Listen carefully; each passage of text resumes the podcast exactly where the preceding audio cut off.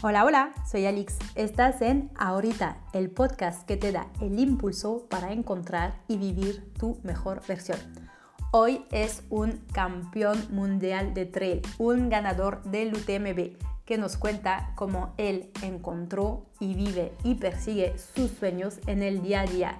Y es nada más, nada menos que ¡yepa! Señoras y señores, el señor Pau Capell, que acaba de publicar un libro que se llama Lucha por lo que quieres y ama lo que tienes. Todo una filosofía de vida que nos cuenta en este episodio. No les cuento más y les dejo con Pau Capell. Buena escucha.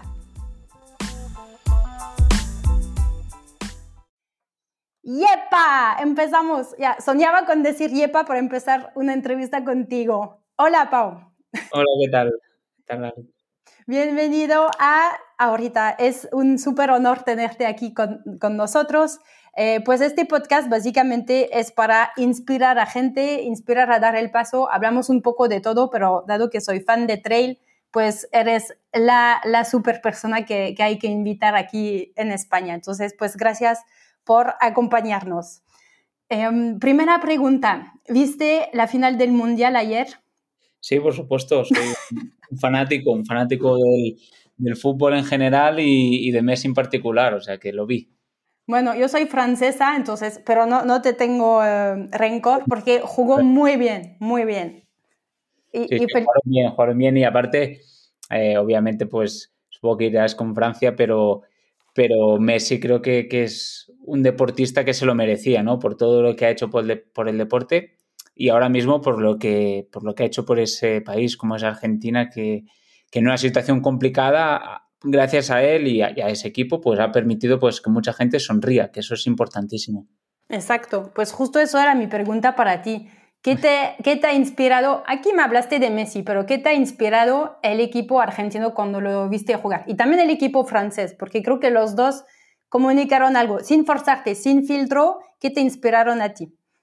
No, al final es intentar buscar el nivel máximo como deportistas, que creo que es lo que vamos a ver, es un nivel súper alto de deportistas y después, aparte de eso, deportividad, ¿no? Entre el equipo no se vieron imágenes que igual se vieron en otros partidos, sino que se vieron dos equipos que compitieron de tú a tú. Yo me lo pasé muy bien viéndolo y sí que es verdad que los penaltis los vi en el gimnasio, o sea que yo estaba justo en el gimnasio y estábamos, yo veía las caras de la gente y la gente estaba más pendiente de los penaltis que del ejercicio. Claro, bueno, pues lástima que acabaron con penaltis, pero fue un súper partido y pues gracias por compartir cómo lo viviste tú. Ahora, tengo tu libro entre las manos y no hablo catalán, pero me lo eché todo y entendí. Y te voy a decir, lloré con tu libro. Hay dos momentos donde lloré y pues te quiero agradecer por eso, pero me quiero enfocar un poco en eso. Igual, más que hablar de técnicas de trail y etcétera, hoy contigo lo que me gustaría es hablar. Primero, la primera parte del título de tu libro que dice lucha por lo que quieres. Así se traduciría al castellano, ¿no? Entonces, mi primera pregunta es la parte de lo que quieres. Tú que eres, y me enteré de muchas cosas con este libro, así gracias por escribirlo, que tú eres ingeniero y tuviste una carrera y etcétera. ¿Cómo supiste que, bueno, sé que hay la historia de pasaste por el fútbol, tu lesión, pero cómo supiste y cómo decidiste de, ¿sabes qué? Yo me voy a dedicar al trail, no voy a hacer una carrera corporativa en una empresa y etcétera. ¿Cómo lo supiste? Bueno, el hecho de saberlo... igual yo no supe que podría ser profesional como soy hoy, eso no lo sabía. Lo que sí que tenía claro es que era lo que más me gustaba hacer. O sea, tal como cuento en el libro, ¿no?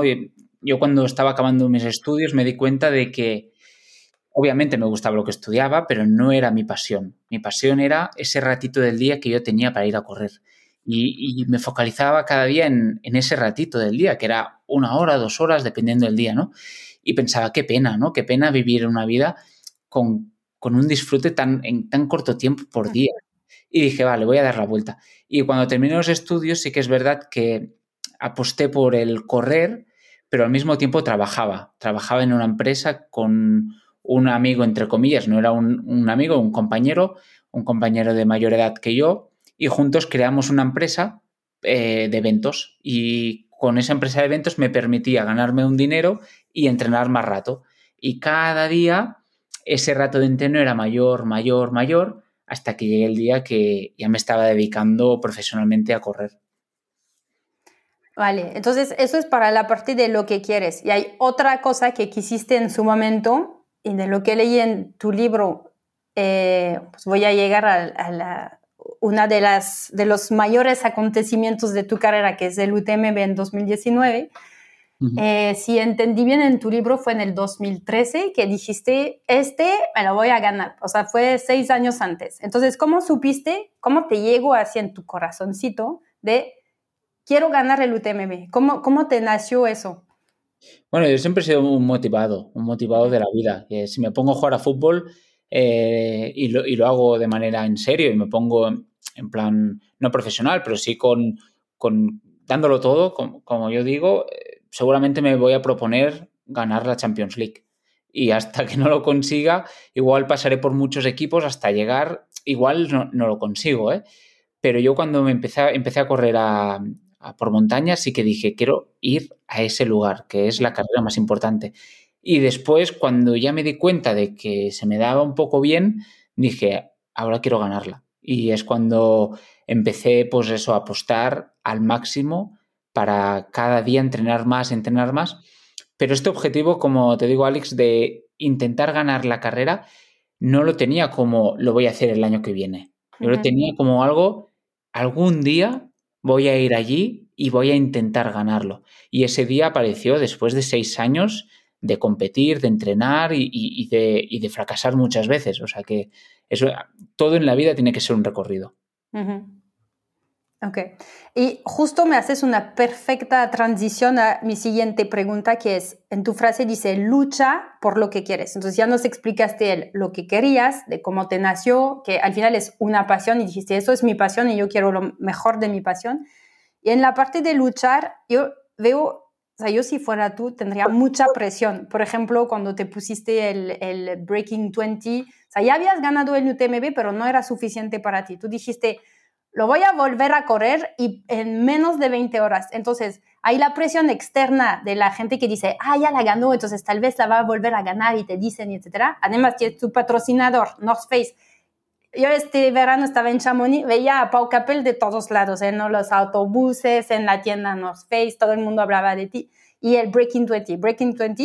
Entonces, hay la presión externa y aparte tú dentro de ti, pues tienes presión, dices, pues me puse esta meta y lo quiero volver a correr, lo quiero volver a ganar. Entonces, la pregunta es, ¿cómo gestionas toda esta presión? ¿Cómo la vives? Porque es la parte de la lucha por lo que quieres. ¿Cómo gestionas la presión? Es muy difícil y muchas veces no la gestionas bien. Para intentar gestionarla bien, has de gestionarla mal primero. Es decir... cuéntanos cómo se gestiona mal para aprender. Es saber qué es lo que no te va bien. Es decir, Cuando no sabes gestionar la presión, igual todos los pensamientos te los quedas para ti, intentas no preocupar al equipo, intentas, por eso, hacer buena cara cuando realmente pues, tienes pues, lo que has dicho tú, ¿no? Mucha gente que habla de ti, muchas cosas que te recuerdan a lo que tienes que hacer, autobuses, tienda, presentaciones, etcétera. Y toda esta presión, si no la gestionas bien o no la miras desde el punto de vista de que eres afortunado, si no lo miras así, esta presión te juega una mala pasada. Yo en el Breaking 20, como tú has dicho, yo después de ganar el UTMB, el año siguiente vino la pandemia del COVID y no se hizo el UTMB. Yo fui allí a hacer el Breaking 20 porque quería correr en menos de 20 horas porque yo creía que lo podía hacer. Uh-huh. Y lo hice en solitario, pero imagínate un día, 29 de agosto, en este mundo, en este planeta que es la Tierra, en ese día no había carrera ninguna en el mundo y solo había el Breaking 20. Por lo tanto, todos los ojos iban hacia mí. Uh-huh. Yo 4 horas antes de empezar la carrera, tú te puedes imaginar, el Pau estará vistiéndose, estará comiendo, se estará viendo la tele y estaba llorando. Estaba llorando porque no sabía el por qué estaba allí. Bueno, sí que lo sabía, pero no sabía cómo gestionarlo. No sabía cómo iba a empezar la carrera. No me veía capaz porque toda esa presión la llevaba en la mochila durante semanas y ese día Cuando ya iba a salir, se abrió la mochila y dije, ¡buah! Esto no soy capaz de gestionarlo. Entonces, cuando el equipo vino, padres, amigos, North Face, me dijo, tranquilo, que estamos aquí contigo, tal. Entonces intentas gestionar la presión de otra manera. Pero todos los deportistas, creo que los mejores deportistas del mundo se diferencian de los que no llegan a ser los mejores por esto mismo, por la presión, porque saben gestionar la presión. Wow, pues gracias por compartir eso con nosotros. Yo a mi pequeño nivel también hago carreras de trail. Sí, bueno. A veces cuando me lanzo, yo muy seguido en las salidas me pongo a llorar. Cuando escucho la música del UTMB, Conquest of Paradise, me pongo a llorar y me pongo en tu lugar y digo, pero ¿cómo aguanta todo eso? Entonces, bueno, me dices, lucha es aprender a gestionar la presión, pero también es aprender por las malas. Entonces, me lleva a la siguiente pregunta, es justo, ¿cómo haces tu preparación mental? Creo que te escuché en una entrevista donde hablabas de, creo que tú escuchabas justo esta música del UTMB antes. También cuando leí tu libro, se ve que conoces perfectamente cada detalle del recorrido y dices, sabía que me quedaban tantas subidas, que después había el Col du Bonhomme que llegaba y había tal y tal, o sea, lo tenías súper en tu mente. Entonces, ¿cómo trabajas esta parte de preparación mental y esta parte de visualización de lo que va a suceder en las siguientes 20, 21 horas? Es estudiar, es como un examen de universidad, pues cuando vas a una carrera has de ir estudiado. Puedes estudiar en casa, yo vivo en Andorra, por lo tanto puedo entrenar en Andorra, intentar buscar zonas parecidas a la carrera, es decir, subidas parecidas, con el mismo tiempo pues, de duración, de kilómetros, de desnivel, o puedes ir directamente al sitio de carrera y entrenarlo, que es lo que hice en 2019 o lo que hago casi en todas las carreras. Intento ir antes, ni que sea unos días antes, para ver el recorrido, saber si es técnico, si no lo es, porque yo puedo calcular el tiempo en casa, pero yo que entreno gente les digo, ¿cómo sabéis el tipo de terreno? Si no lo sabemos, no podemos calcular el tiempo, porque pueden ser 10 kilómetros llanos, los puedes hacer en 50 minutos, pero si hay piedras, si hay ríos, si hay zarzas, lo haces en 1 hora y 20. Entonces, la nutrición ya cambia todo. Entonces, yo lo que sí que hago es, voy al examen estudiado, o sea, voy a la carrera estudiando la carrera. Eso es la parte más técnica, ver el terreno y etcétera, pero también leí, no me acuerdo al final de qué capítulo, pero que habías hecho horas de meditación que te ayudaron después a procesar otras cosas, pero ¿también meditas? Mira, medito y el otro día lo hablaba cuando presentaba el libro en Barcelona, medito entrenando.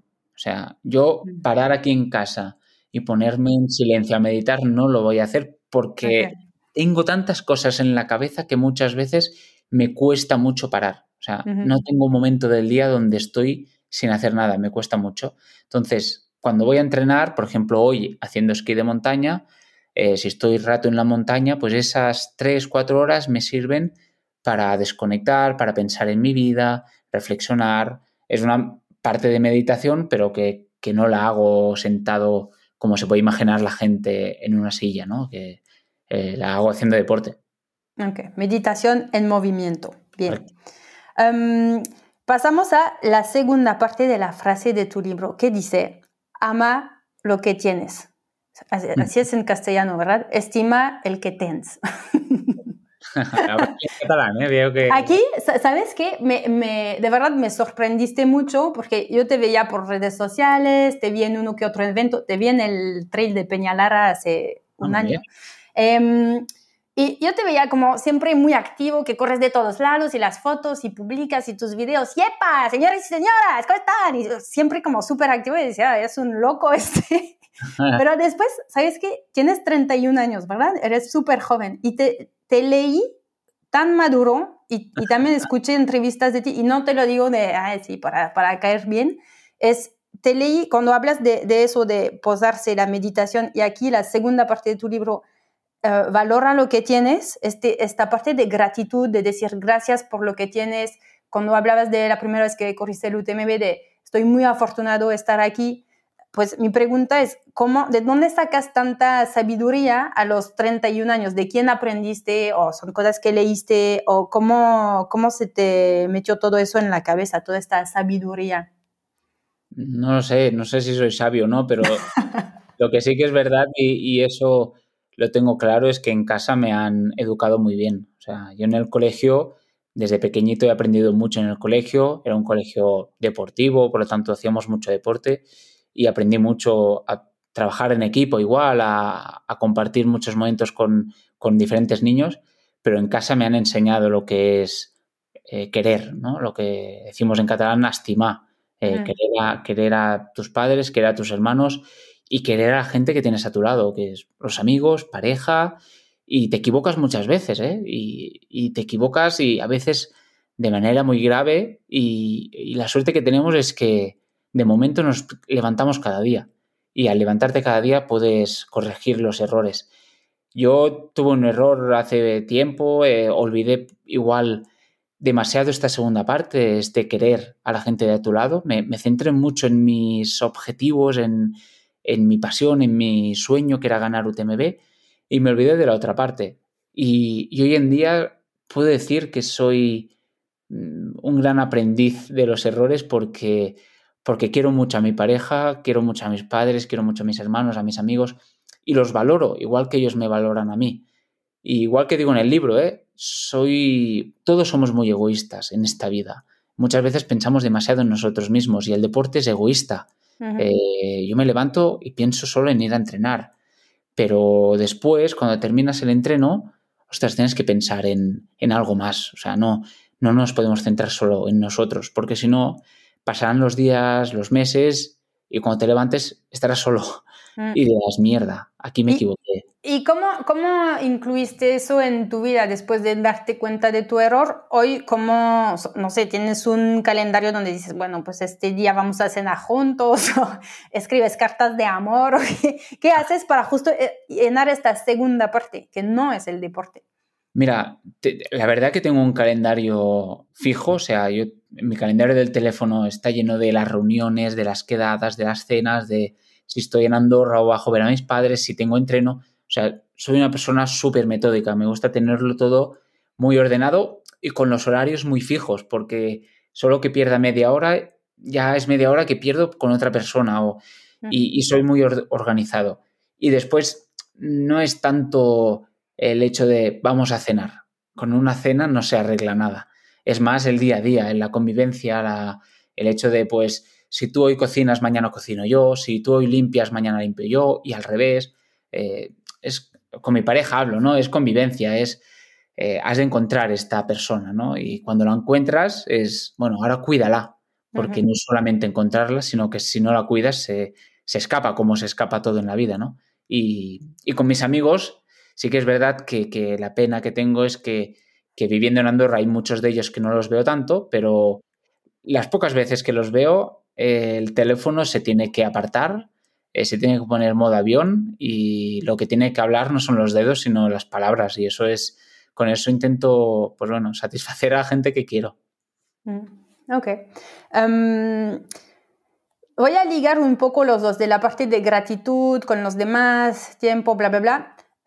Tú contigo mismo, tengo esta curiosidad, en una carrera, aquí hablamos de carreras súper largas, en una carrera larga, ¿cómo te hablas a ti mismo? Al inicio seguro te dices, sí, podemos, vamos, etcétera, pero en la parte de cuando ya tus piernas te dicen, ya no puedo más, o tu estómago dice, ya no puedo comer más, ¿cómo te hablas a ti mismo? ¿Qué te dices? ¿Tienes frases o tips, cosas que te repites? Mira, sobre todo tengo una importante que me pasa en cada carrera, que es cuando me empiezo a decir cosas feas, me paro, porque me pasa. O sea, me empiezo, y supongo que a mucha gente, estás tan cansado y sabes lo que te queda, que empiezas a odiarte, entre comillas, y empiezas a odiar lo que estás haciendo. ¿Qué te dices en estos momentos negativos? O sea, la voz negativa, ¿qué te dice? Sí, no voy a decir las palabras malsonantes, pero... sí, dilas para ver si todos escuchamos lo mismo. Como dijo Messi, sos un bobo... tonto, idiota, bueno, todas esas palabras, ¿qué coño haces aquí? ¿Qué tal? Entonces, en UTMB ya me pasó en 2019 y me paré un minuto. O sea, siempre cuento que en el UTMB, en el kilómetro 112, después de pasar más o menos Bonatti, allí me paré en una piedra teniendo a Xavier Bernal a 20 minutos y dije, te paras, piensas y si realmente no quieres seguir, te retiras. Y si quieres seguir, sigues. Pero era un bucle negativo que no paraba en mi cabeza. Y es lo que recomiendo. Cuando empecéis a tener este bucle, tenéis que parar. Parar, comer, beber y a partir de allí decidir si sigues o no. Vale. ¿Tienes algo que te gusta comer, que te da pila? ¿Algo que Ana Grifols te recomiende? Mira, que me recomienda Ana Grifols, me dice, Pau, esta es la planificación que has de seguir en carrera, has de comer esto, pero cuando te apetezca Nutella con un trozo de pan, cómetelo. Si te apetece comerte un croissant, cómetelo. Entonces yo siempre en carrera, en los habituamientos, tengo cositas así, cositas guarras, que a mí cuando me apetece, pues me lo como. Y me lo como tan a gusto, ¿eh? Y te entra mucho mejor esto que no un trozo de membrillo, por decir algo. Sí, porque es también comida para la mente. Claro. Correcto. Ok. Otra pregunta. De todas las entrevistas que escuché de ti, pues es de hombre a hombre y ya por fin me siento una mujer entrevistando a Pau Capell. Y veo en el mundo de trail, pues ya las mujeres están haciendo sus pinillos, están creciendo, están marcando puntos. ¿Quién sería la Pau Capell del trail según tú? ¿A qué mujer o qué mujeres ves ahí que tienen hambre, que están súper motivadas? ¿A quién admiras tú en el mundo de trail? A ver, si me preguntas a quién admiro, te puedo decir o quién me gusta como perfil. A mí Kurni me gusta mucho, la manera como corre. Uh-huh. Como corre porque es una chica que no tiene miedo a correr. O sea, corre a su manera, se viste a su manera y después lo hace muy bien y hace proyectos que parecen inalcanzables y la chica pues persiste mucho. A mí me gusta mucho esto, más que alguien con super calidad, con una genética fuera de serie, que Kurni tiene mucha calidad, pero no creo que sea el caso, sino que es una chica que creo que tiene algo muy fijo en la cabeza, apuesta por algo y la chica va muy fuerte a por ello. Yo siempre digo, yo no tengo nada de genética, o sea, yo no soy un atleta con grande genética, pero sí que los tengo bien puestos. Es decir, cuando me propongo algo, pues voy y por eso fracaso muchas veces y por eso alguna vez me ha salido bien. Vale. Y más que un tip, ¿tendrías como un mensaje o unos mensajes que compartirías a la comunidad de trail runner mujeres aquí? O sea, algo que ves seguido y que quisieras compartir. Bueno, para mí el deporte no tiene que diferenciarse. Es decir, para no diferenciarse lo que hemos de hacer es igualar todas las condiciones. Pues los premios, las maneras de inscribirse, que tengamos las mismas posibilidades de inscribirnos en todas las carreras y esto hará que al final más chicas pues se apunten porque sea normal correr por montaña. Creo que la normalidad tiene que ser nuestro diálogo sobre algo que estamos haciendo. Tips para chicas. Yo, el tip para todo el mundo, y a chicas y chicos, porque creo que pensamos igual, es que nadie te diga que no puedes hacer algo. O sea, si quieres hacer algo, hazlo. Que nadie te diga, ves con cuidado si vas a correr, oye, no, o sea, no tendría que salir esa frase de ningún sitio. Si me apetece subir una montaña, voy a subirla. Y obviamente si el clima lo permite, si lo permite la situación, lo voy a hacer. Y si no te gusta, pues cambia de camino. O sea, no... Hemos de ser libres de hacer lo que queremos y que nadie nos pueda decir que no podemos hacer algo. Exacto. Y me haces un súper puente, porque eso era una pregunta que tenía. De, ¿qué haces con la... no sé si es negatividad o las precauciones que toma un poco la gente y a veces dicen, pero es que entrenas demasiado, es que le dedicas tu vida a eso... O sea, como deberías de pausarte, deberías de tomar una pausa. ¿Qué le dices? ¿Cómo manejas todo eso? Mira, si me lo dicen mis padres, les escucho. Si me lo dice mi entrenadora, la escucho un poco. Si me lo dice mi doctor, lo escucho bastante. Y si me dice mi pareja o mi hermano y tal, lo escucho y tal. Pero si me lo dice la otra gente, les digo, sí, sí, vale. Y al día siguiente estoy entrenando 6 horas otra vez porque es mi pasión. O sea, ni les contestas, tú vas a lo tuyo y dices, no, gracias y sigues. Yo les digo, pues hasta el día de hoy soy muy feliz y vivo donde quiero vivir y me lo paso muy bien haciendo esto. O sea, que no voy a... Ya aflojaré cuando me toque irme al cementerio. O sea, no lo haré ahora. Ok. Pues... El cementerio me lleva a mi siguiente pregunta otra vez. Gracias, creo que la hacemos muy bien, Pau, muchas gracias. ¿Cómo quisieras ser recordado? ¿Qué mensajes quisieras dejar detrás de ti? No sé. Pues mira, que una persona normal consiguió cosas que parecían grandes. Grandes me refiero a correr un UTMB, que puede parecer algo, una locura para gente que no corre, ¿no? O un chico que motivó a gente a levantarse durante el confinamiento, por ejemplo, ¿no? A gente que perdió las ganas de correr y que viendo mis vídeos, por ejemplo, se motivó a correr, o viendo algunos abrazos en meta, pues decidió que sus padres tenían que acompañarles en las carreras. O, no sé, cosas así, cosas que sean muy normales. Creo que eso para mí sería el éxito de mi carrera. Vale. Y tengo un par de preguntas más.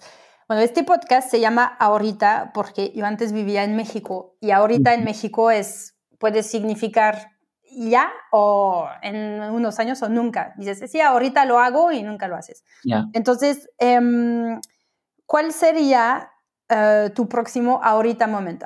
Algo que has pospuesto un poco y dices, ya lo voy a hacer. O tal vez tú eres de estas personas que dice, lo voy a hacer y ya lo haces. Nunca pospones. No tengo nada pospuesto. O sea, creo que algún proyecto así que tenga... Mira, sí que tengo un proyecto de ahorita, que sería así, que es hacer un GR en Mallorca, que es donde es mi pareja, y lo hice en etapas y lo tengo a la vista para hacer. Este año no lo hice porque no me salía de dentro y tal, por una situación personal, y es algo, una horita, que espero que se pueda hacer el año que viene. Ok. Y ya vas a desvelar tu temporada 2023, ya tienes tu plan como... Bueno, creo que la gente más o menos lo sabe, ¿no? Al final hemos de ir al Mont Blanc. Ajá. Para ir al Mont Blanc tengo que puntuar aún en alguna carrera para tener el pase directo, pero bueno, iniciar temporada en Gran Canaria, que creo que la gente también lo puede suponer, seguir el circuito de la Spartan Trail, pero normalmente lo publico, pero he llegado a un punto que creo que tampoco... La gente ya sabe. Porque ¿sabes qué nos pasa? Que lo publicamos y después igual hay, yo qué sé, sale una molestia y cambias una carrera por otra, o te sale otra oportunidad en otra carrera que la prefieres, y al final es publicar algo que sabes que puede ser variante durante la temporada. Por lo tanto, yo sé que empiezo en Gran Canaria, sé que estaré en Chamonix, y esas dos fechas pues van al calendario de manera fija. Genial, muy bien. Y última pregunta y después bueno, los dos son como retos. El primero es, bueno, vives en Andorra, entrenas 2 veces al día, y entonces mi pregunta es, ¿nos harías si damos, no sé, una respuesta a una pregunta tuya, nos darías un entrenamiento si vamos todos a Andorra un día y podemos entrenar contigo? ¿Podríamos hacer algo así? No sé quiénes todos, pero... No somos muchos, es un pequeño podcast todavía. Pero igual contigo en el podcast se va a crecer. Y si os animáis a venir algún día, me avisáis con tiempo, eso sí, porque tengo que organizarme los entrenos, pero encantado os enseñaría un par de subidas que son muy bonitas, con unas vistas preciosas. Genial. ¿Y eso cuándo podría ser? Tiene que pasar la nieve, o será en abril. La nieve, por lo tanto, junio es una buena fecha. Junio, vale. Perfecto. Está bien porque es como un par de meses antes del UTMB, va a estar. Para hacer un training camp aquí podéis venir, hacer un training camp y yo una mañana os acompaño en hacer uno. ¡Wow! Ok, está grabado, ¿eh? Vamos a caerte. Ok, y pues la última es el reto, dinos tu mejor yepa. Quiero grabar tu mejor yepa aquí en este podcast, me encanta cómo das tu energía en cada mañana cuando saludas a la gente. Pues es tan fácil como decir, ¡yepa! ¿Qué pasa, señores y señoras? Muchas gracias, Pau. Genial. Pues Ya, creo que ya está llegando tu fisio, tienes muchas cosas que hacer, así que muchas gracias. Me pican el timbre porque aquí vamos tarde porque ella, pobre, también trabaja fuera y me viene a hacer el favor siempre a esta hora en casa, o sea que es... Así que, pues muchísimas gracias por tu tiempo. Ya espero tu libro en castellano o en francés para ver si entendí bien este en catalán. Y la próxima vez que te vea a firmarlo porque me encantó. Muchas gracias por compartir tanto, Pau. A ti, Alex. Muchas gracias por el tiempo.